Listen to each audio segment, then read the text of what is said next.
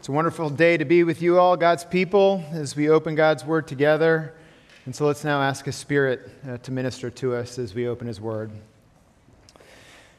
Father, we do ask for you to do the very work that you intend to do through us. We're sinners, we're tired, we're weary, we're in desperate need of your grace day after day. We need you every hour.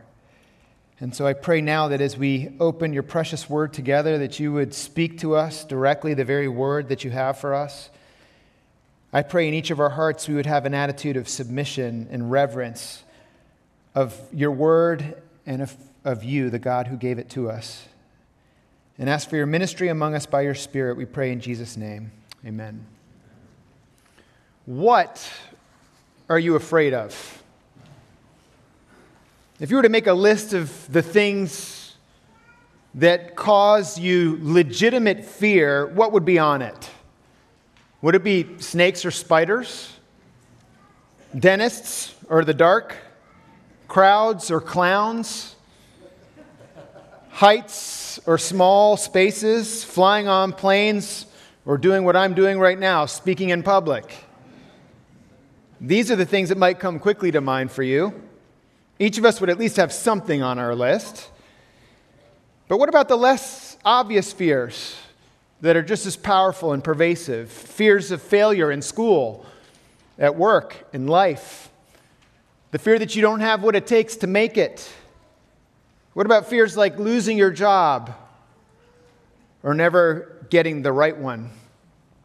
Some have a fear uh, of getting, uh, fear about getting too close to other people, fears of intimacy, and others have fear that they'll always be alone. There's also the fear of fitting in or the fear of not being found out, that you're not who people think you are, who you pretend to be. Fear is a powerful influence, and there are endless things of which we can be afraid. And it often functions below the surface. We see the results without knowing that fear is operating and causing them. Christian counselor Ed Welch suggests that fears tend to cluster in three large categories money, namely not having enough, people, such as a fear of rejection or failure, and death. Now, I don't think of myself as being a particularly fearful, worrisome, or anxious person, but since reading those three categories of fear several weeks ago, I've come to confess that I struggle with all three of them. And of the three, Welch writes People are the most complicated of these threats. They can kill us and keep us from certain jobs. So they can carry the dual threats of death and money. But they can also slander us, not accept us, ignore us, bring shame that feels worse than death, and not love us when we love them. People can make us feel worthless. They're the source of our everyday fears. Each of these people related fears have one thing in common and that's a struggle with seeing people as more powerful and more significant than God. And the fear of man has the ability to make us do unwise things. And this is where we find David in our passage this morning, 1 Samuel 21. At this point in our study of David, it has become unmistakably clear to him, and of course us, as we uh, see the narrative unfold, that his life is in danger. Saul, the king of Israel, not to mention his father in law and the father of his best friend Jonathan, wants to kill David. And this sends David on the run. But it's not necessarily his flight that's the problem. Running actually seems wise considering his complicated relationship with the jealous, murderous king. The problem is what David does while he's on the run things that demonstrate his fear of man the control that he's given to Saul in the place of dependence on God. And in this passage, we'll see David lie out of fear. We'll see him rely on a weapon of war that he once forsook instead of inquiring of the Lord. And we'll find the future king seeking sanctuary with the enemies of God. We begin to see cracks in David's armor, that he isn't the perfect hero that we long to emulate. And David is a man after God's own heart. He's a man who's empowered by God's Spirit, the man whom God has chosen and anointed to be the next king of Israel. And if he struggles with fear, then certainly we will too. But there's hope for all of us. After the events of this passage, David penned two Psalms, and it's what he learned from his own struggles with the fear of man that provide the theme for our passage. In the face of fear, depend desperately on God, our deliverer. There's hope for us in this passage and in the Psalms that he wrote as we face our own fears, whether obvious and named or insidious and hiding in the shadowy corners of our hearts. So let's turn our attention to God's word to 1 Samuel 21 as we find David resorting to deception, deception that will result in a deadly disaster. 1 Samuel 21, starting with verse 1. Then David came to Nob to Ahimelech the priest, and Ahimelech came to meet David trembling and said to him, Why are you alone and no one with you? Now, David is officially on the run, and since the king of the land wants him dead, he's in a precarious position. He obviously can't stay anywhere near Saul's capital of Gibeah. And when he tried to find refuge with Samuel and the other prophets in Ramah, uh, Saul found him there too. The king isn't safe, the prophets aren't safe, and so David runs to the next obvious place of potential help and harbor, and that is the priests of Israel. They live in Nob, located roughly between Gibeah and Jerusalem. Now, for 300 years, dating back to the time of Joshua, uh, Shiloh had been the main priestly city for Israel. It was the site of the tabernacle and Israel's worship throughout the period of the judges. Shiloh was the place where Samuel had grown up as a boy under the mentorship of Eli. But the Philistines, earlier in the book of 1 Samuel, attacked Shiloh and likely destroyed it. The ark was lost and then eventually returned, finding a home in a town called Kiriath Jearim. So the tabernacle, the center of Israel's worship, even without the ark, is evidently now in Nob, what's called the city of priests in the next chapter. The high priest is a man named Ahimelech. He's the great grandson of Eli, and Ahimelech is surprised and scared when David arrives at Nob alone. This is the famous warrior David. This is Saul's son in law, David. And perhaps word had reached Ahimelech that this is also the future king David, anointed by the prophet Samuel. One would expect a person of such power and prestige and influence to travel with a retinue, or at the very least, a few soldiers as protection. But David is alone, and this frightens Ahimelech for what it could mean since there's no Twitter to tell him the latest breaking news. Well, perhaps he's heard of Saul's jealous attacks on David, and he doesn't want any trouble himself. And Ahimelech's fear forces David to deceive the priest in the answer he provides in verse 2. And David said to Ahimelech the priest, The king has charged me with a matter and said to me, Let no one know anything of the matter about which I send you and with which I have charged you. I've made an appointment with the young men for such and such a place. Now, some suggest that David isn't technically lying here because he merely refers to the king, which could mean the king, God. He's been sent on a mission by Yahweh, is what they suggest. But it's hard to imagine God saying the specific words that David quotes that he's been sent on a super secret mission. Never mind the fact that David has already lied in the previous chapter when he gave Jonathan a made up reason to explain his absence from Saul's table. Trying to put a positive spin on David's deception is a hopeless cause. And lying is one of the first signs that we are gripped by the fear of man. It shows that we're not entrusting ourselves to God's sovereign hand, that we're not resting in His goodness and His love, but instead we're twisting the narrative for what seems to be, at least at the time, for our own benefit. But as we soon find out, David's deception is a deadly miscalculation for Ahimelech, for all the priests who serve at Nob, and for the women, children, and animals who live there. Little lies might seem to offer short term gain but their long term effect is rarely harmless. It's a selfish move on the part of David. Just think for a second. If you could be put in danger for helping someone, wouldn't you at least want to know the cost in advance? The priest might have even offered wisdom in his predicament, but David doesn't even give him the chance. Jesus' commentary on this exchange in Matthew 12 seems to suggest at least that David did have uh, some companions that were waiting for him. He refers to those who were with him, something that the all knowing God man wouldn't have done if they didn't really exist. But whether David was sent by Yahweh or not, it's clear he's holding back the truth about his fear filled flight from Saul. He's deliberately deceiving Ahimelech. And as a fugitive, David has two pressing needs food and a weapon. And in verse 3, he starts by asking the priest for five loaves of bread, presumably for him and his men.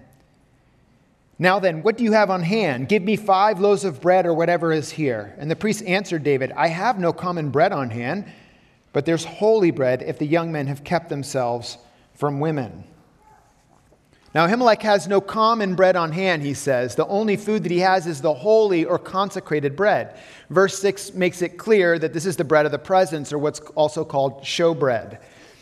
Leviticus 21 stipulates that each Sabbath the priests were to take and place 12 loaves of this bread of the presence, representing the 12 tribes of Israel, arranged in two rows on the table of, show, table of showbread in the tabernacle.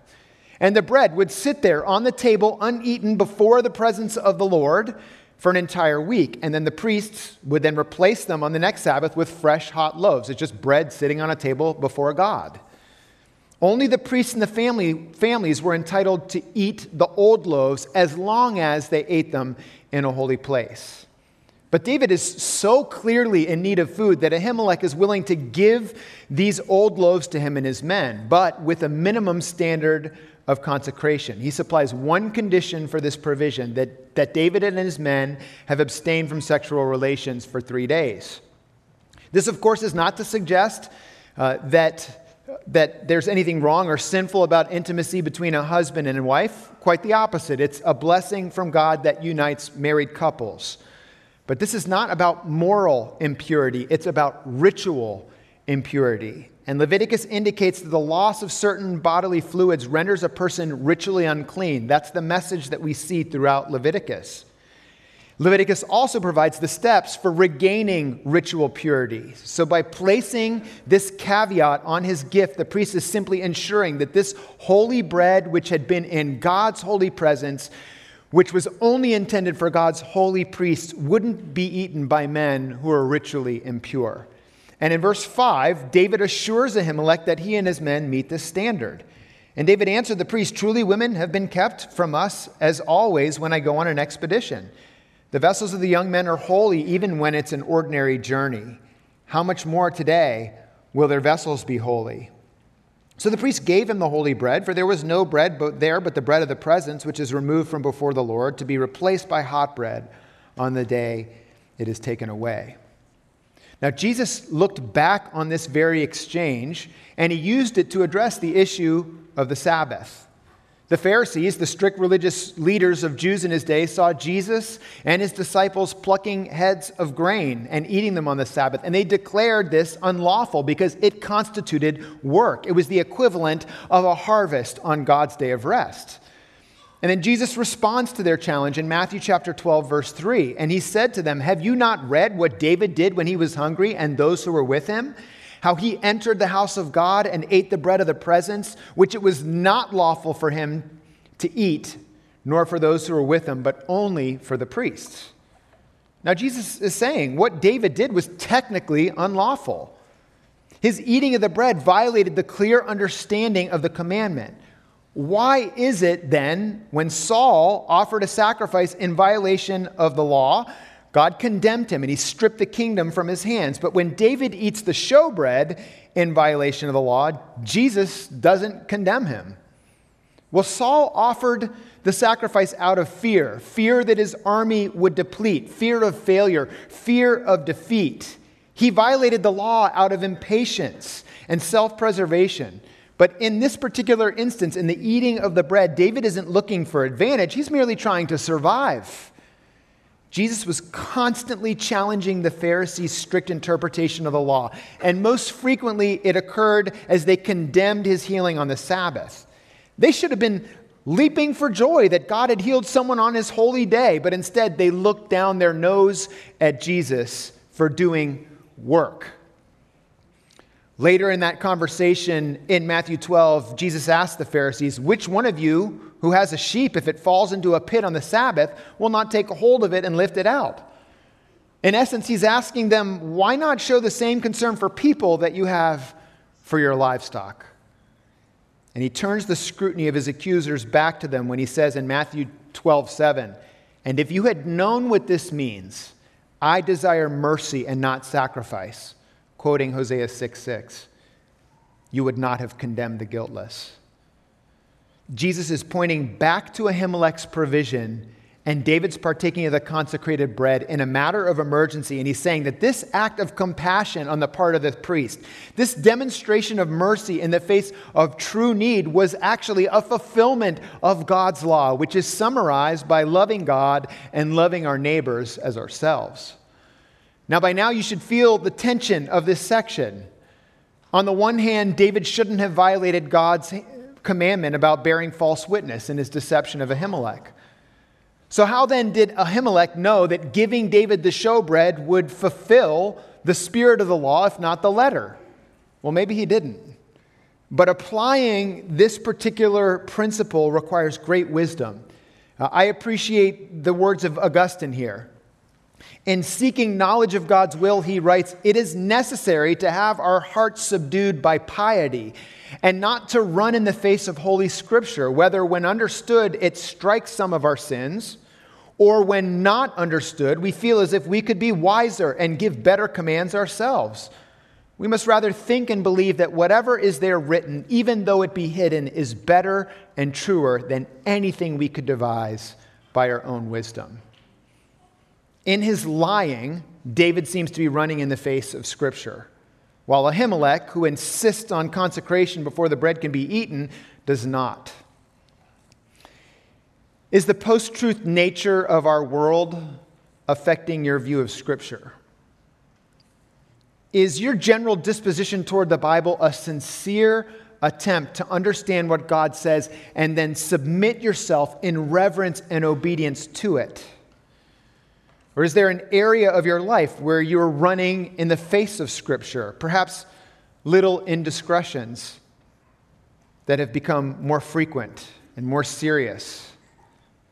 Is fear somehow disrupting your application of God's word? We all need this reminder of the importance of submission to God's word and pursuing it faithfully with counsel, in community, with other believers to help us understand exactly what God is saying and then obey it together. Now, there's one more verse in this section, in verse 7 we're introduced to a witness of this whole exchange between David and Ahimelech. Now, a certain man of the servants of Saul was there that day, detained before the Lord. His name was Doeg the Edomite, the chief of Saul's herdsmen. There's a shady figure lurking in the shadows, and his name is Doeg the Edomite, Saul's chief shepherd. As this verse is revealed, you can almost hear the music in the background. Dun, dun, dun. And his mention here serves to foreshadow what will happen in the next chapter, what, what we'll consider together after missions conference in a few weeks. In 1 Samuel 22, verse 22, David reveals that he knew that Doeg's presence meant bad news, and he was right. Because all of Nob is going to be wiped out. Now, we've only covered one of David's two needs, his need of food. And starting in verse 8, he shares a second need, a weapon, which only raises the question if there might be a more important need that he's overlooking. Verse 8. Then David said to Ahimelech, Then have you not here a spear or a sword at hand? For I've brought neither my sword nor my weapons with me, because the king's business required haste. And the priest said, The sword of Goliath the Philistine, whom you struck down in the valley of Elah, behold, it is here, wrapped in a cloth behind the ephod. If you will take that, take it, for there's none but that here. And David said, There is none like that. Give it to me. Now, David continues with his deception and indicates that the reason that he has no weapon is because the king sent him on his mission in haste. The real reason, of course, is because back in chapter 19, Saul had messengers who tried to kill David, and his wife Michal had to help him escape their own house by lowering him out of window. He hasn't been home since and he needs a weapon for his protection. Now, the good news is that Goliath's sword, the very sword that David had used to cut off the giant's head back in chapter 17, had been stored at Nob. But this weapon and its location should have collectively given David pause. Why do I say this? Well, if you recall David's preparation to battle Goliath, King Saul had tried to outfit him with his own armor and with his own sword, and David rejected them. Instead, he took his familiar sling and stones and he challenged the Philistine giant with these words. You may remember them from a few weeks ago. He said, You come to me with a sword and with a spear and with a javelin, but I come to you in the name of the Lord of hosts, the God of the armies of Israel, whom you have defied. Where is that same confidence? Where is that same dependence on the Lord Almighty? Uh, seeing Goliath's sword should have reminded David of who the hero was in the first place. It was Yahweh, it was God Himself. But there's something else that should have gotten David's attention because the text tells us that the sword is behind the ephod. And I think this level of detail is here for a reason. Because the ephod was a priestly garment that was attached to the breastplate that contained the Urim and the Thummim. These were the objects used by the priest to inquire of the Lord and to seek his will. And seeing the ephod should have been a reminder to David that he has asked Ahimelech for physical provision and protection without requesting the priest to seek God's counsel or his wisdom or his supernatural divine protection. You know the old phrase, it's better to ask forgiveness than permission? It's not in the Bible. And as a pastor, I can tell you that it's always best to seek wise, godly counsel before doing something significant, major life decisions, situations that require God's wisdom, instead of forcing yourself and others to handle the cleanup. Now, in my 15 years as a pastor, very few people have come to me and asked advice about marrying the person that they're dating.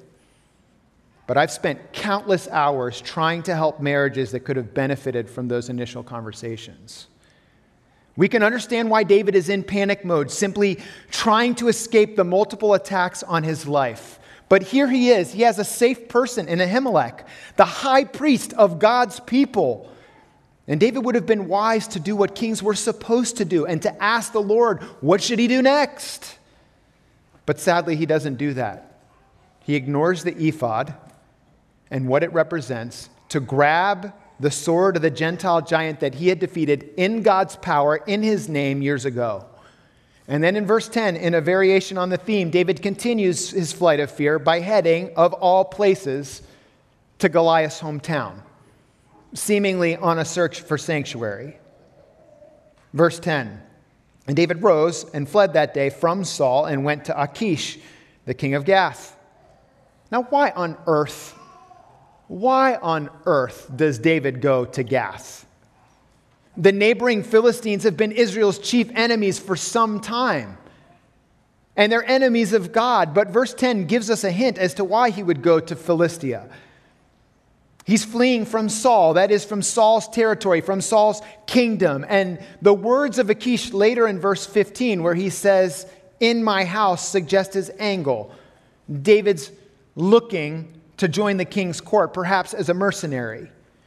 And this shows to us just how bad Saul's leadership is because David flees to find sanctuary in service to the enemy's king because his own king is so derailed and so dangerous. But still, Gath? Home of Goliath? This seems like a pretty bad idea, and it is, especially when the king's people recognize him in verse 11. And the servants of Achish said to him, Is not this David, the king of the land? Did they not sing to one another of him in dances? Saul has struck down his thousands and David his ten thousands. I'm not going to sing that. What's so ironic about their recollection of this song is the fact that it was sung by Israel's women to celebrate David's defeat of Goliath. The song of David's victory has made it all the way back to the loser's hometown. In essence, what they're doing as they sing this is they're reminding Achish, this is the guy who took down our champion. Verse 12, and David took these words to heart and was much afraid of Achish, the king of Gath. You think? David's come to Gath hoping to hide himself in the king's court, but now he's been recognized as an enemy combatant and the future king of Israel. And once again, he's afraid. He showed no fear when he faced their giant, but now he fears their king. He finds no confidence in the Most High God. He does not call on the Lord. Instead, verse 13, he acts insane. And so he changed his behavior before them and pretended to be insane in their hands and made marks on the doors of the gate and let his spittle run down his beard. And then Achish said to his servants, Behold, you see the man is mad. Why then have you brought him to me? Do I lack madmen that you have brought this fellow to behave as a madman in my presence? Shall this fellow come into my house? Don't I have enough crazy already? Needless to say, this isn't a good look for David. He should have never been put in this position in the first place. Saul and his faithless, selfish, vengeful leadership are the ultimate problem. But David is running scared. He doesn't seek God like he should, and as a result, he ends up doing sinful and foolish things. But coming to the end of our rope is a great place to be. Because when we have nowhere to turn but to God, then there's no mistake for anyone who might be paying attention that He alone is our deliverer.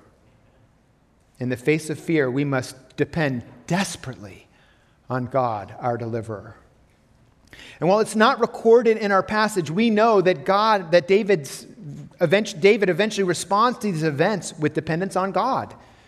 We know because he wrote two Psalms after this experience in Gath Psalm 34 and Psalm 56. The headings or the inscriptions of the Psalms tell us as much. And we're going to sing one of the Psalms, Psalm 34, in response to the sermon because it's an anthem of faith and finding refuge in God in the face of fear. But before we do that, we're going to look more closely at the other Psalm, Psalm 56. I want to invite you to turn there with me now. And what we find from David's spirit inspired pen is the lesson he learned from these episodes in Gath a lesson of desperate dependence on God. There's little to commend about his behavior in 1 Samuel 21, but there's much to glean from the faith he displays in this psalm. So let's look together at Psalm 56, verses 1 through 4. Be gracious to me, O God, for man tramples on me. All day long, an attacker oppresses me. My enemies trample on me all day long, for many attack me proudly. When I'm afraid, I put my trust in you. In God, whose word I praise, in God I trust, I shall not be afraid. What can flesh do to me? And we mentioned at the beginning that there are three broad categories of fear money, people, and death, with people being the most complicated. And it's clearly people and the harm that they can inflict that are the source of David's fear in this psalm. It's not hard for us to imagine the enemies that David is referencing, having just read that passage. But notice that he opens with an appeal to God's grace. We finally see him facing God, beseeching God, and simply naming his fears out loud. Now, I've recently come to the place of recognizing something. I, I, I, came just a few weeks ago to come to the place where I recognize that I have a fear of death my own death, and the fear of my loved ones. And it's, it's manifested in some very unsettling ways. But after literally decades of this fear hovering below the surface of my life, popping up here and there, I've finally been able to say it out loud. I have a fear of death. And sometimes we're too afraid to say what we're afraid of. But there's tremendous power in giving names to our fears. For one, it serves as a confession. Confessing our sin and our lack of faith is a critical part of our fellowship with God. And when we acknowledge our fears, what we do is we replace self protection and hiding the things of Adam and Eve after they sinned with openness and honesty. And it opens the door to deeper intimacy with God. But there's another benefit to naming our fears. It helps us know how to pray specifically for God's intervening help. And, and that's what David does as he declares his confidence in God's presence and power and care and comfort.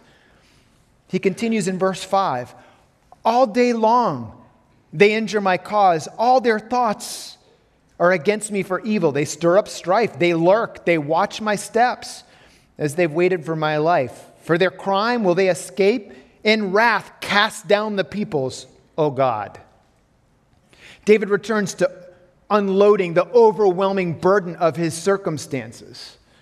Just imagine the turmoil that he's experienced. One day, he's anointed to be king, a battle hero whose name is praised by the people, beloved by King Saul, serving in his court, marrying his daughter, and now here he is, a hungry fugitive in hiding, on the run from the same man after escaping numerous attempts on his life. He rightly calls for God's justice. And in verse 8, he turns his attention back to the character and work of God. You have kept count of my tossings, put my tears in your bottle. Are they not in your book? Then my enemies will turn back in the day when I call. This I know that God is for me. In God whose word I praise, in the Lord whose word I praise, in God I trust, I shall not be afraid. What can man do to me? Now, tossing here refers to David's aimless swaying to and fro like a bottle bobbing on the waves of circumstance. And there's not one time that we've done this that the Lord hasn't known. He placed us in those situations in the first place. David's referencing to collecting our tears and recording them in his ledger is simply to say, God sees all. He knows every fear every pain, every hardship, every loss. He sees, he knows, and he cares. And in the end, David knows that his enemies will receive justice and that his God is for him. Do you know this? Can you say with the same confidence that God is for you the way that David says it in this psalm? Because if you can't, please don't leave here today without hearing this appeal. There's one way to know if God is for you. And one of the many places in the Bible that we find it is in Romans chapter 8. And just as David asked the question, What can man do to me? the Apostle Paul asks and answers a similar question in verse 31 of Romans 8. He asks, If God is for us, who can be against us? He who did not spare his own son, but gave him up for us all, how will he not also with him graciously give us all things? Who shall bring any charge against God's elect? It is God who justifies. Who is to condemn? Christ Jesus is the one who died, more than that, who was raised, who is at the right hand of God, who indeed is interceding for us. Who shall separate us from the love of Christ? And then he goes on to list a whole bunch of potential fears. Shall tribulation or distress or persecution or famine or nakedness or danger or sword? As it is written, for your sake, we're being killed all the day long. We're regarded as sheep to be slaughtered. No, in all these things, we are more than conquerors through him who loved us. For I am sure that neither death nor life angels, nor rulers, nor things present, nor things to come, nor powers, nor height, nor depth, nor anything else in all creation will be able to separate us from the love of God in Christ Jesus our Lord. We know that God is for us because He loves us. And we know that He loves us because He proved it by giving His one and only Son. And if you've placed your trust in the finished work of Christ, his impeccable life, his death in sinner's stead, his resurrection from the grave, and his ascension to glory, then you can say without wavering that God is for you. And nothing can separate you from his love. Not lying, nothing. It doesn't matter if this is the first day that you've heard this message and your heart has responded in faith or you've believed it for decades. We all need this reminder because we are sinners who deserve judgment. We cannot place ourselves above the people of these passages. And we all have fears that will eat our lunch. But if nothing can separate us from God's love, and nothing can, then fear has no power only the power we give it. We simply need to give our great deliverer thanks and walk in faithful repentance, which is how David closes Psalm 56. I must perform my vows to you, O God. I will render thank offerings to you. For you have delivered my soul from death, yes, my feet from falling, that I may walk before God in the light of life. Now, as our study continues, David will continue to struggle with this lesson that he learned from Gath. Just like he does in the psalm that he wrote in response, he'll continue to yo yo between faith and, and the objects of his fear. And I can relate. Can you? I'm so glad that the Bible presents people as they really were, with all their faults and fears and failures, because they're just like us sinners in need of a Savior. David isn't the perfect hero that we long to emulate. We begin to see that in this passage. But guess what? Jesus is. Jesus is. And his spirit lives in us if we trust him. Fear will never go away in this life, but because of his spirit, we can face it head on with faith. It's a daily process of naming our fears and our sins and trusting the God who can and will deliver us both now and forevermore. And we must replace our, our desperate, deceptive dealings with dependence on the one true God.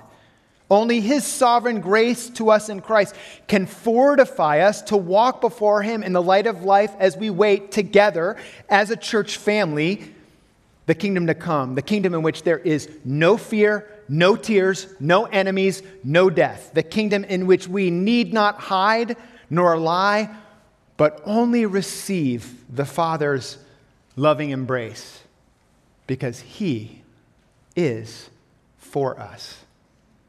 Let's pray. God, we thank you that in Christ you are for us. We thank you for sending him to us, that you love the world so much that you would send your Son to die, our Savior, our deliverer. And I pray for each of us as we face many fears in this life, that you would deliver us from them, that you would give us the very faith we need to walk before you in life and to depend on you day after day. We pray that you would help us by your Spirit's power in Jesus' name. Amen.